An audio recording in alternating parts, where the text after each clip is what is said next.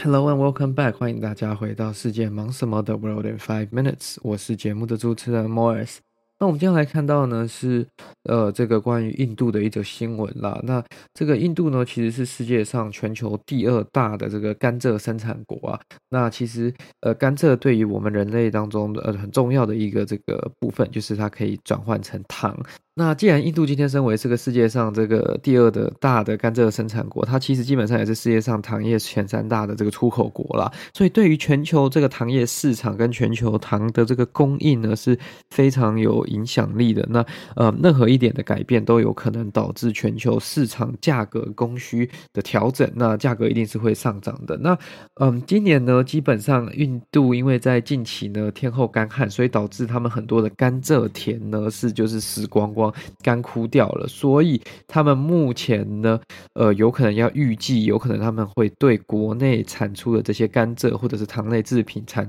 呃做这个出口的限制。那此举基本上会导致全球甜味剂的这个供应会限缩，然后可能就会导致价格呃这个生长这样子成长。那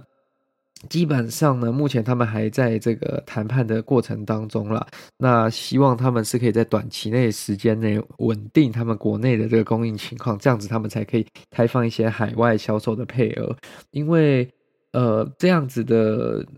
问题在印度其实已经持续非常，应该说有一段时间，不只是糖、甘蔗的部分，那嗯，它有包括其他很多重要的这些农呃产品呢，其实在印度的生产也是有受到限制跟受到这个天气气候的影响。那同时间，这个食品生产的这个总量已经减少了，它没有遇到这个通膨的问题，所以原本通膨的问题再加上整个供应又降低，导致价格呢是一直呈现非常大幅幅度的成长，所以。目前这样子的这个带给莫迪政府其实蛮大的压力，所以他们目前的这个出口限制呢，希望是可以控制他们国内的市场，但是同时间这样子有可能会导致包括纽约或伦敦的这个糖的期货价格，嗯，提高嘛，那就会进而的导致整个呃消费市场的糖价格会去做提升。那目前印度的这个食品以及商务部的发言人，他们还没有回应这些全球媒体提出的这些疑问啦。那嗯，他们。目前也还在就是研议说什么时候要再进行这个最新一轮的出口限制，甚至有可能有些的这个呃，像包括彭博啊，又或者是说其他的这些外国媒体跟分析呢，他们目前认为说印度有可能整个 Q 四都不会出口任何的糖，直到呃明年呃 Q one 那。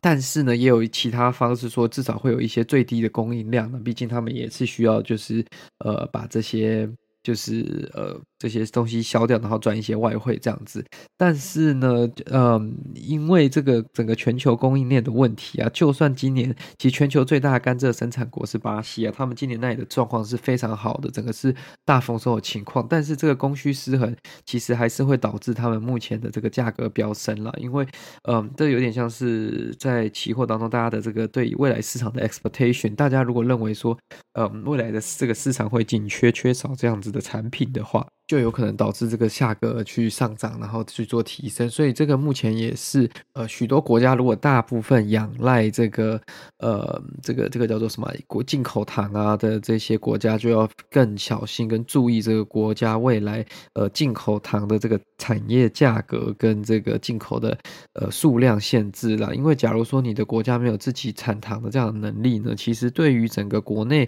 它的其他食品产业以及整个人民基本上所需的。这些基本需求呢，就会产生呃很大的这个空缺嘛。那造成这样的空缺，其实也会造成各个国内的这个政局不稳定，甚至是导致这个经济状况不稳定。那有可能会进到一个这个 loop 嘛。那这样子其实就是最嗯、不好的一个情况。那这个就是需要就是大家严加戒备了。那当然像台湾本身有一点点自己糖的这个产量，相对于影响就不会之前呃呃不会那么大。但是我觉得这个新闻很有趣一点啊，让我想到的是。之前日本决定要呃开始排放这个核废水进入过滤过的核废水进入到这个太平洋之后呢，呃很多人在抢盐的部分嘛，那嗯盐的部分是大家怕是一个永久久性的伤害啦，因为大海会受到这个呃永久性的危呃污染。但是我觉得这个糖啊，这个大家不用过度的担心了，因为只要有固定的一个呃 supply 的话，其实在短期间内，这个糖的 supply 在过一个 season 之后，有可能就会回到